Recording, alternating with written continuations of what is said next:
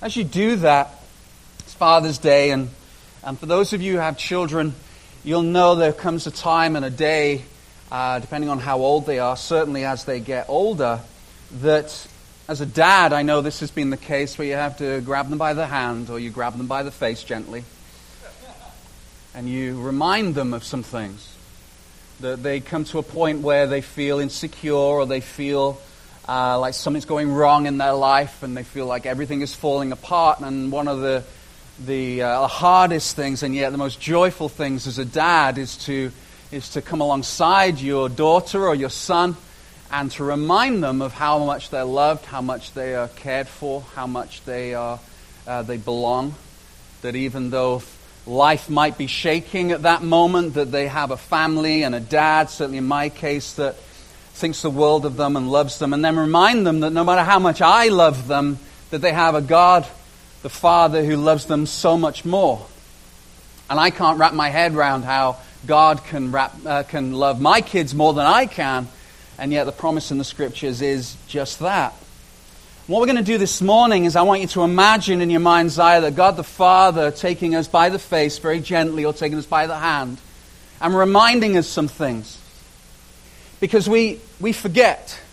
And if, you are, uh, if you're a teenager or a young adult this morning, uh, if you are uh, you know, still young like me, and, or you're really old like other people, I want you to know that this, this message is for you. That there is no point and there's no part of this message where you can, you can check out. This is completely relevant to you because all of us forget. All of us forget who God is, how much He loves us. All of us forget how powerful He is. All of us forget who we are in Him. And, and, and this book, Isaiah, that we're going to read a passage out of in just a second, is a, a book written uh, for, a, for a, a, people who have forgotten. In fact, they, they've been sent into exile. If you look at the uh, God's people, Israel at that time, even starting with Adam and Eve, they forgot. They forgot who God was and who He had created them to be. And then uh, you have Israel wandering around the wilderness, forgetting constantly who God is, who they've been created to be, who their identity is. And then uh, eventually they get into the promised land and they forget who they are, who God is, what their identity is. And now eventually they get exiled, and the prophet Isaiah is giving the word of the Lord to this group, a, a forgetful people. And this whole book is essentially God holding these people by the face lovingly, getting their attention and saying, You are loved, you are mine, this is who I am. This is who you are, and this is how it's going to be.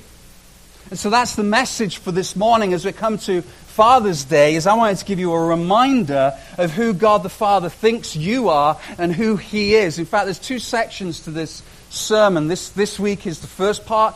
Next week we're going to do the second part of Isaiah 55.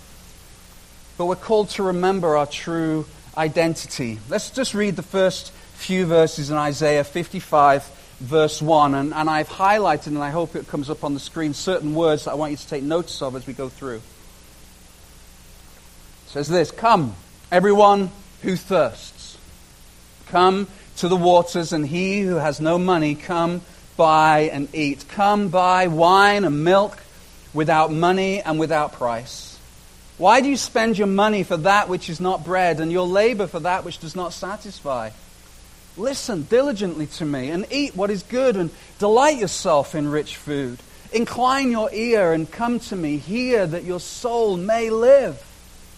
And I will make with you an everlasting covenant, my steadfast, sure love for David. Behold, I made him a witness to the peoples, a, a, leader and a commander for the peoples. Behold, you shall call a nation that you do not know, and a nation that did not know you, sh- you shall run to you because of the Lord your God and of the Holy One of Israel, for he has glorified you. Seek the Lord while he may be found. Call upon him while he is near. Let the wicked forsake his way, and the unrighteous man his thoughts. Let him return to the Lord, that he may have compassion on him, and to our God, for he will abundantly pardon. See, we forget who we are and what we have been given. We forget our identity. Now, I'm very fortunate. Not only am I a card holding, carrying Mennonite now, Uh, I was actually born in Britain, as many of you know, uh, but I'm also, so I'm a citizen of Great Britain, but I'm also now a citizen of Canada, and I'm very proud to be Canadian. I'm very proud to be British. But I spent my first 30 years in Britain. There's certain British identity that is in me that I know that for the rest of my life I'm going to carry, whether I like it or not, and whether you like it or not. It's who I am. It's my identity. It, it, causes me to respond and act in certain ways. And there are certain idiosyncrasies of being British that I was reflecting on this morning. And my British friends in the congregation will know this. And if, and if you've been around me long enough, you'll recognize some of these things as well. For example, at the end of a phone call, it's almost impossible for a British person to say goodbye. It, it, it, well, uh, it was nice chatting with you. Nice chatting with you too. So we'll, we'll, see you soon. See you soon. Okay, and it's and it's and it's bye. Okay, bye bye then. Bye bye. And then this is what happens. And you listen to some British people; they will do this. And I've worked hard not to do this. They kind of, no matter how manly and deep a voice a British person might have, at the end of a phone call, they'll go bye, and they'll go, mm, and then they put the phone down. So I'm challenging you, Canadian friends, there are British people in the congregation, give them a call and listen to how they say goodbye. And I will give you a 99% guarantee they'll go bye and up at the end. It's true. I'm not looking at anybody, but I know there's somebody in the congregation who definitely does that. The other thing British people are not good at is small talk. We're horrible at it. So, lots of weather we're having recently. See, the price of cheese has gone up. Yeah. Anyway, okay, bye. Bye bye then. Bye bye. We're odd people. We don't like saying pardon more than once. So if we can't hear you, and this is a problem for me, if, I, if we can't hear you, we'll say pardon, but then if we can't hear you again, it's, we can't say pardon again because we'd rather look like an idiot and try and pretend we heard what you said because that's being British. We don't want to say pardon more than once, and then, then the ultimate one is not admitting. I think Canadians are like this as well when you can't remember somebody's name. We haven't got the forceful nature to kind of go, What's your name again? I'm sorry, I can't remember your name. We'll just make it up, which is why we call everybody mate. Man, woman, doesn't matter. How you doing, mate? Because that means I've forgotten your name. Now, I've taken a risk here because I know every time I say mate now, you're going to assume that I've forgotten your name, and that's not necessarily true.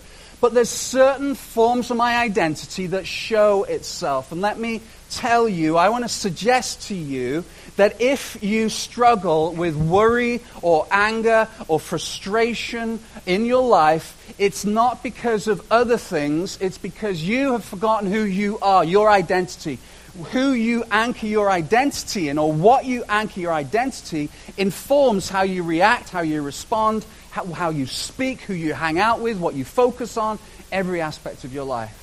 It will show itself in just the same way my Britishness will show itself. You have an accent on your life, just like I have a British accent. There's an accent on your life that gives away where you think your identity is. And so, what God is doing with the Israelites, He's saying, Look, this is your identity. You have forgotten some things. The first thing He says, verse 1, is this Everyone is thirsty. Here are some of the reminders that God wants to tell us this morning. The first one is everyone is thirsty. And I want you to think about these points through the frame of reference of how it informs your identity, who you are. Everyone is thirsty. Verse 1 Come, everyone who thirsts. So I'm going to make a statement and I'm going to prove it to you, I hope. God has built spiritual hunger into the heart of every human being. God has built spiritual hunger into the heart of every human being. And it shows itself all the time. And it causes us to reach. So, young people, I want you to listen to this. Because there is a very consistent lie constantly whispered into your ear through the culture that we live in. I want you to listen to this point. This is very, very pertinent to you. Every human being, I believe, and I can show you how I know, is reaching for something. There's a spiritual hunger. We're reaching for hope. We're reaching for meaning. We're reaching for security. We're reaching for a life with purpose. We're reaching for attention. We're reaching for recognition, for position, for power, for possessions, whatever it might be. Every human being is reaching for something. Why? It's because we have a hunger that is inside of us that we're trying to see fulfilled in this creation that is surrounding us.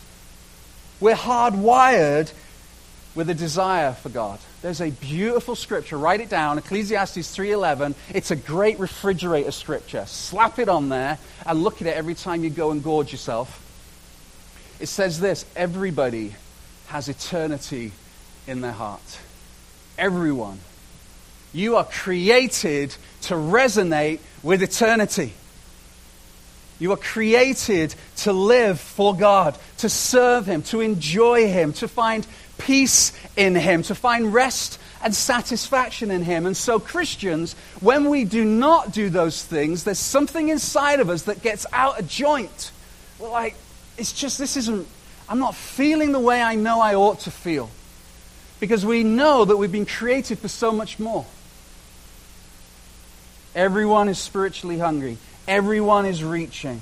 Now, this can be a good or a bad thing. It's a good thing, this reach, this desire, this hunger, because it's actually been placed in us so that we would seek God out. That's the good thing. The dangerous, the bad thing that it results in is that we can also reach out and eat and look for things that ultimately will kill us. So either we go for the good, the God, or we go for that which kills us.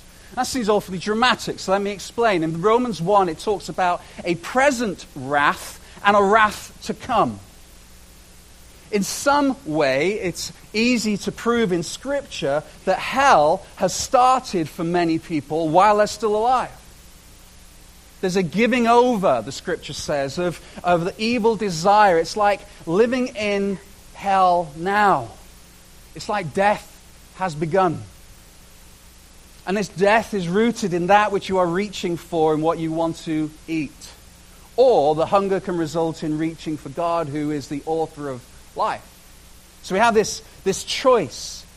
We can either reach for the good or we can reach for the death. And the reaching for the death results in fatigue and irritability and anger and frustration and self centeredness and, and, and, a heart position that results in you using people to get what you want out of life. That is all signs of reaching for something. So, how do I know we've all been created this way? Look at the world. The world's fingerprint shows that every one of us is reaching for something, and then you look at the heart position of the world, you look at the selfishness of the world, you look at the, uh, the desires of the world, and you start seeing we're all reaching for something, we're all hungering for something. So, point one, we're all thirsty. Point two, that results in us asking this question so, what is it we're reaching for? What are we eating? What are we choosing to go after? There's two choices, Isaiah tells us. Before we get to that, I just want to read a scripture from Genesis 25 and verse 29. It's not on, on this screen. Genesis 25, 29. You can write that down if you're taking notes. Once, when Jacob was cooking some stew, Esau came in from the open country famished. He said to Jacob, his brother, Quick, let me have some of that red stew. I'm famished. That is why he was also called Edom. Verse 31 Jacob replied, First, Sell me your birthright. This is a really fascinating story and one that we've probably read many, many times. But essentially, what you've got here is two brothers with two different agendas. And the focus with this one is Esau coming to Jacob, his brother, and he's hungry and he wants some stew. So much so that he is willing to sell his, sacri- uh, his birthright, which is everything for a young man at that time. He's willing to give up his birthright so he can have the temporary pleasure of this stew. One of the many things talking about Britain at the beginning that I, that I miss about Britain, and I have uh, had a conversation about it this week actually, it was interesting, is, um, is fish and chips. Because, and I've said this before, just fish and chips are just the most amazing thing about Britain in my cons- no, no, that's not fair. I'll take that back. No, I no. It's hard for me because I you know part of me is like there's lots of great things about Great Britain. I love it. One of them is fish and chips. And it's horribly bad for you. Like, really, really bad. So then I started thinking about the national food of Canada. And I thought, it's poutine. If you actually look at what the meaning of poutine is, it, it means like sloppy mess. And you look at it and you go, yeah, it looks actually like it says. It's, it's uh, onomatopoeic. It's poutine.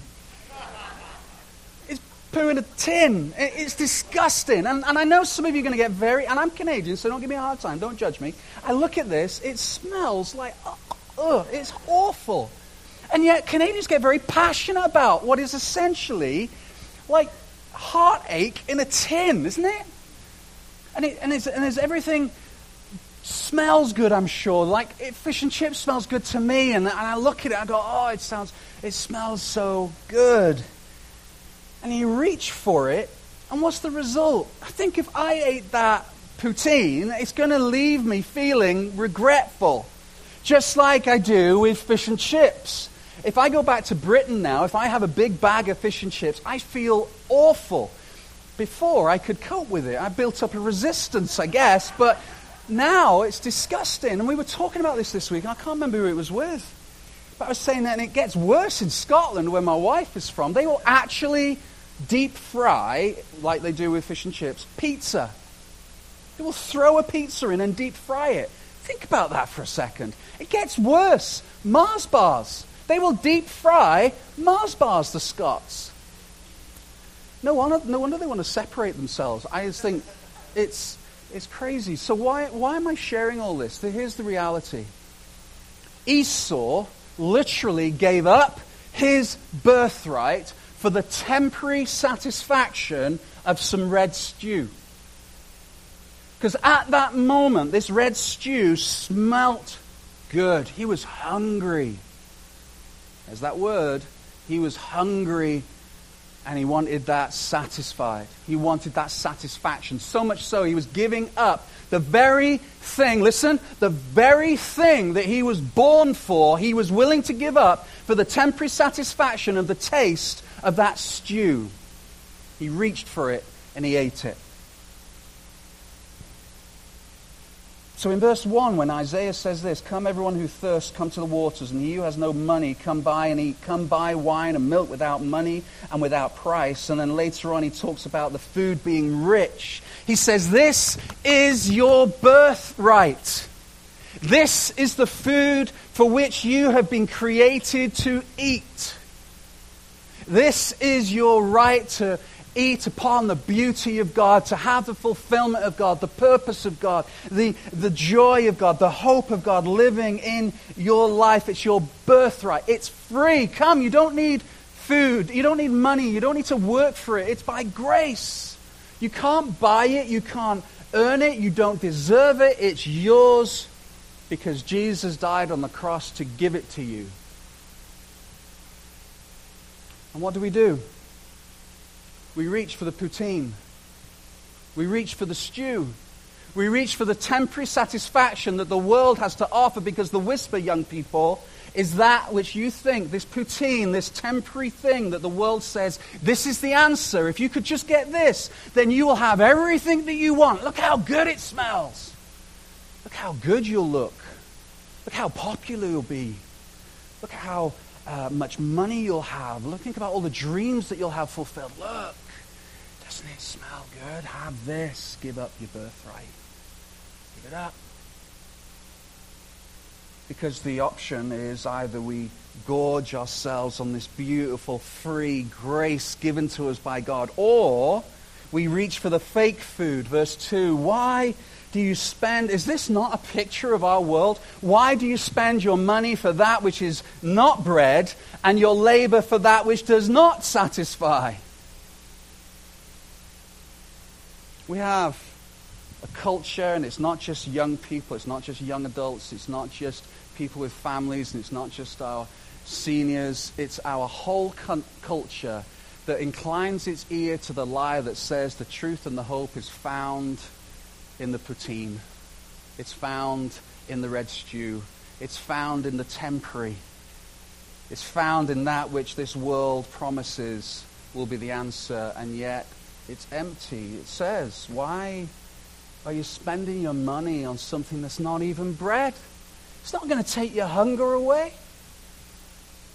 It's not going to satisfy you. You think it will. Esau, in that moment, said, This is what I need more than anything. Do you think he regretted that? Do you think that you thought, Oh, what was I thinking? Why did I give up my birthright for such a temporary thing that smelt good, tastes good? And it ended up just being totally dissatisfying and empty. It's a dangerous lie.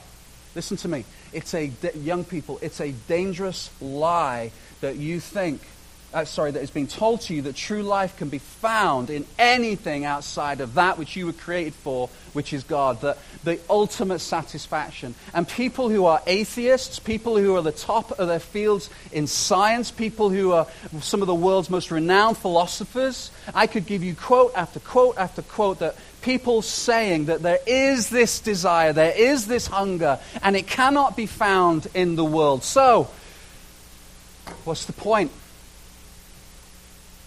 God says the point is, why don't you partake of the birthright that you have been created for, and you will find all that which you hunger for?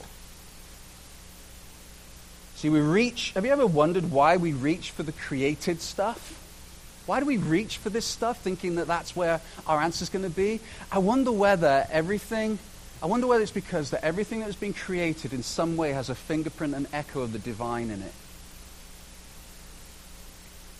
I wonder there there's just, because everything around here, this common grace that we've been given to enjoy everything that we have in our world. Do you think it's attractive because underneath it all we sense that God is actually at the root of it? But it's been twisted and broken but we still reach for it. So you bring God back into the equation, that which you are reaching for, those beautiful God. I'm not saying you have to give up all those things. You can go and you can earn good money. You can have a nice house. You can have a beautiful family. You can dress well and be fit and get a 12 pack. You can have all those things, but if you place God out of it, it will still decay and it will still kill you you place God into it, then now you can look at that which was created through the lens of the divine, and that which was you think is beautiful just gets mind blowingly good. Take sex. Sex is a good and godly thing that somehow the church over the years has made evil. It's a gift. You take God out of it, it kills you. It decays your heart. From partner to partner to partner to partner, you slowly decay and die. And if you don't believe me, you can talk to people in here who work with people or have had relationship with people who have done that. And the world says, this is the answer, this is the answer. No, no, it's going to kill you. You place God into it. Then that which was good suddenly becomes beautiful. You place that into a marriage. You place that into a godly setting. You think it's good now? So that which you are reaching for is just an echo of the divine. If you could honestly say today, if only I had fill in the blank, my life would be fill in the blank.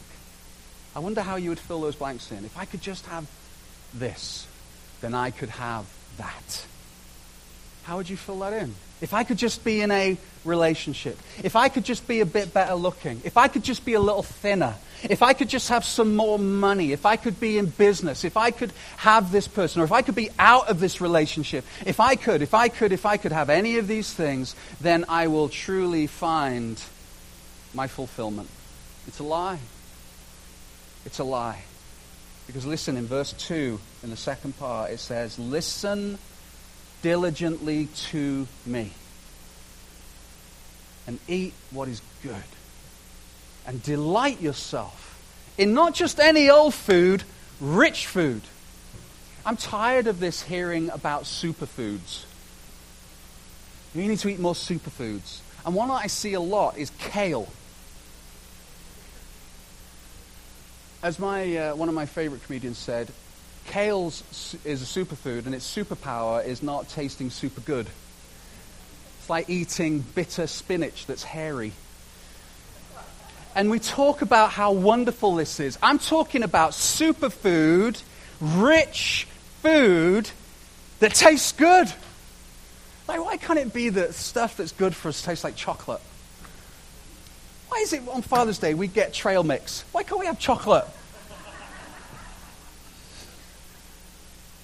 God's saying you don't have to give up the richness, it'll actually get more rich.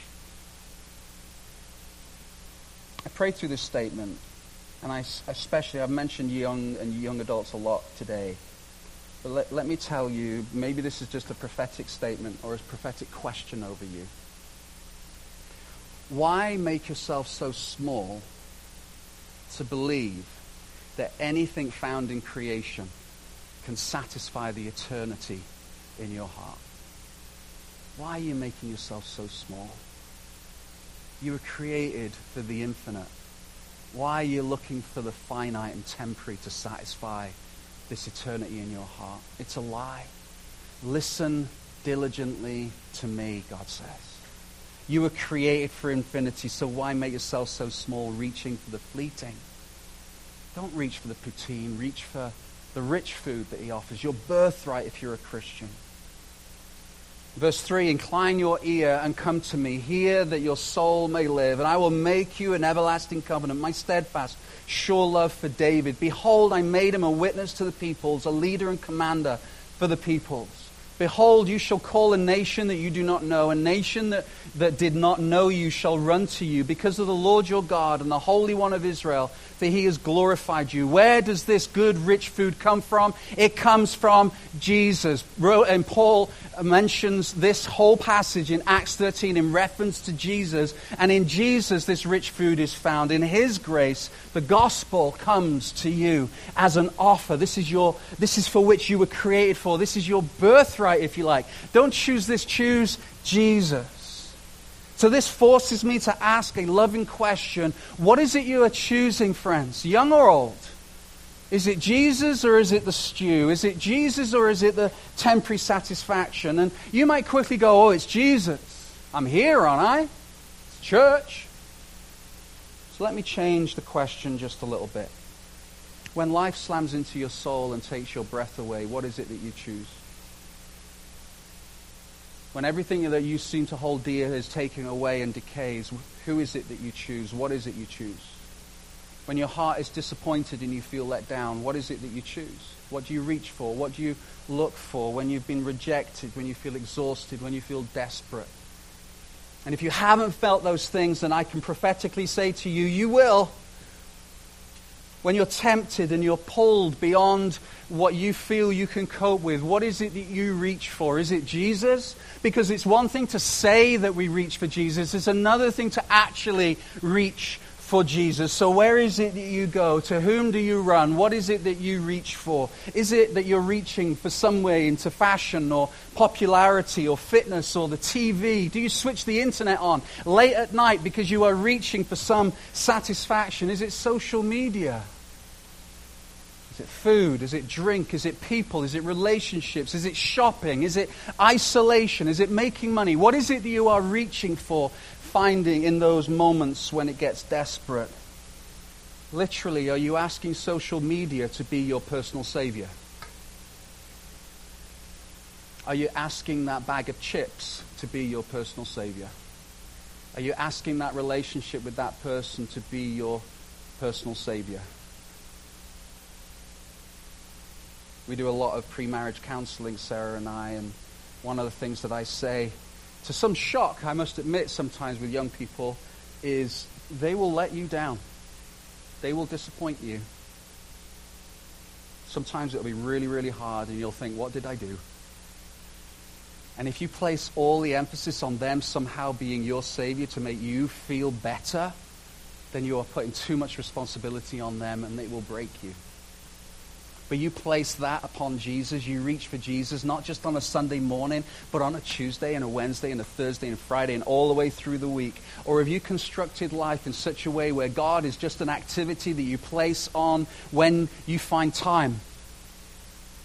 in the midst of all the other activities? Do you just place him on? Because I promise you, if that is your testimony, if that is your story, that when life does slam into your soul, you won't reach for Jesus until it gets so desperate.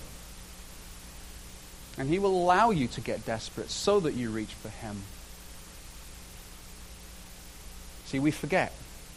We forget what the cross actually means that the cross means that Jesus died on that cross, your sin and shame with it, and then he gives you newness of life, a new identity. You are his.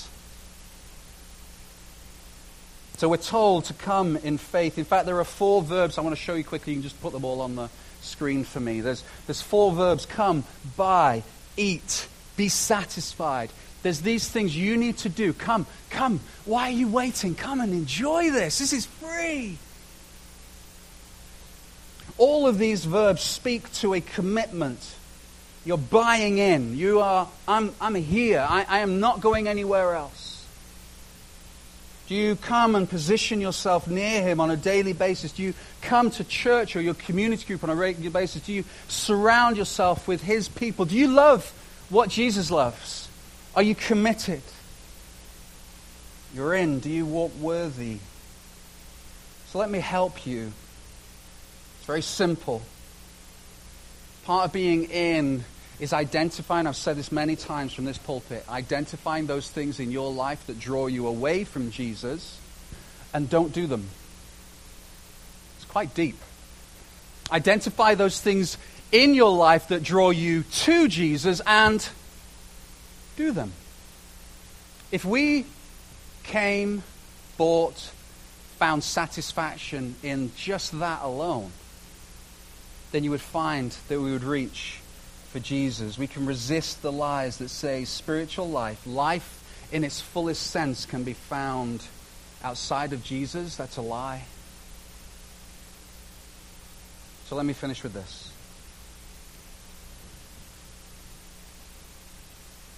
One of my favorite plagues, if you can have a favorite plague, I've never really thought about that. Here's a good conversation starter. What's your favorite plague? It was, was frogs.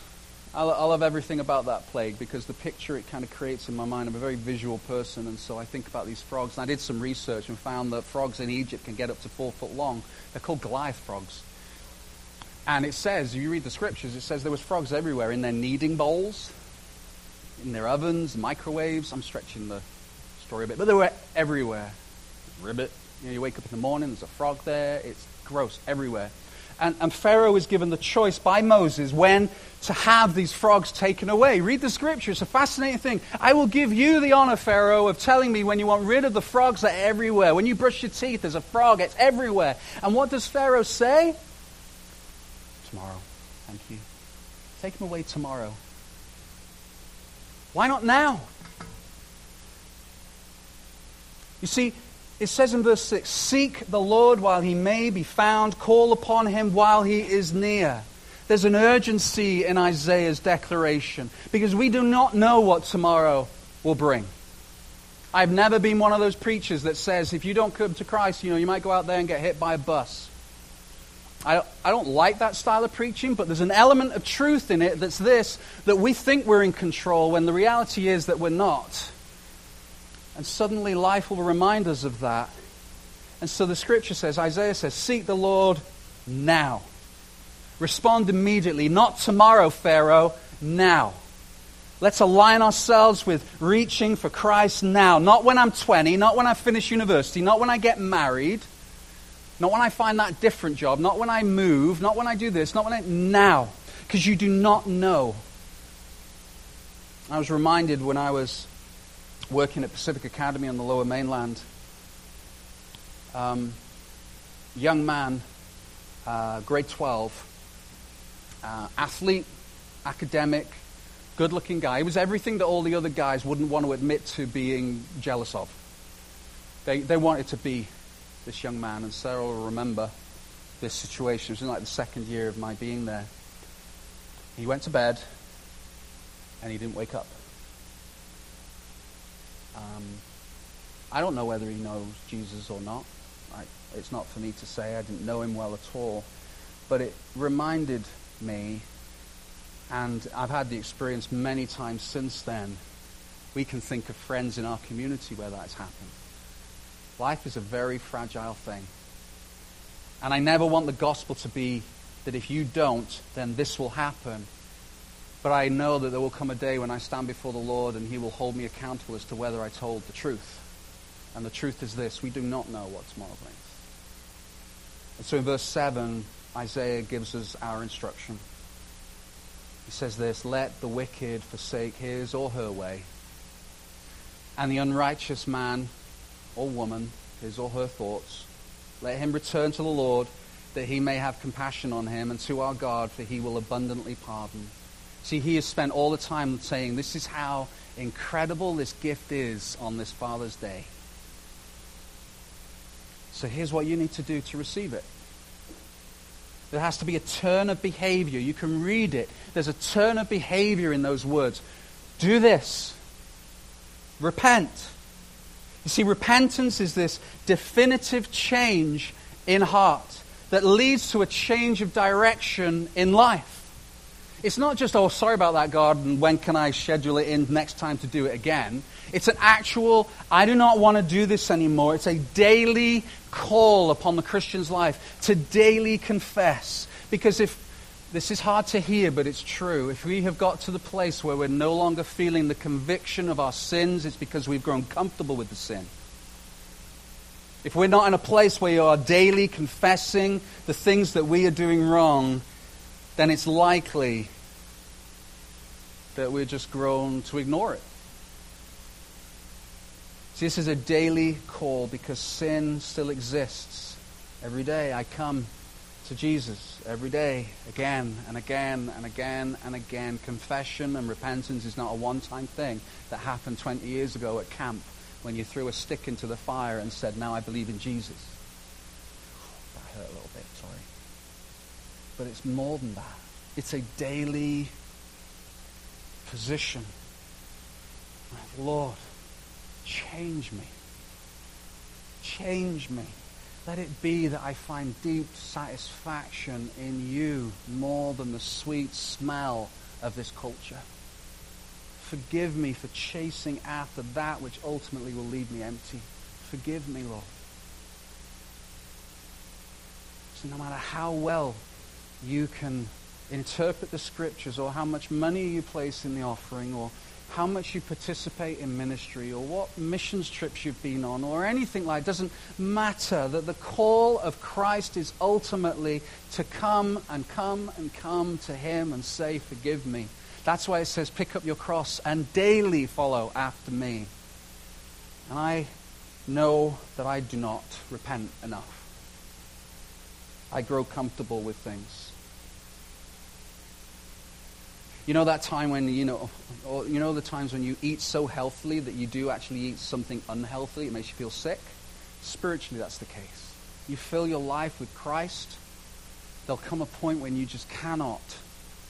The thought of it, of that sin, actually makes you feel sick. But if gorging on the sin is no longer making you feel sick, then there's a point of repentance. So, what are you reaching for this morning? On this Father's Day, the greatest gift I can give you is to remind you what the Father thinks of you, remind you of the gift that He's offering you, and to ask the question, what is it you are reaching for this morning? And then to encourage you, come and eat that which you do not have to pay for, that which you don't deserve. Where do you run? Don't wait. Don't make it tomorrow. Don't make it next week. Don't make it in a few years when you've figured things out. You won't figure things out. Let's ignore the sweet smell and actually turn our attention upon the sweetest, most rich fragrance that this life has to offer. And his name is Jesus. Let's pray.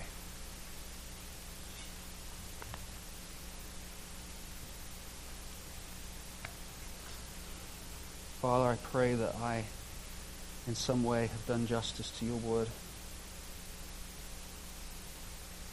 Lord, I pray that as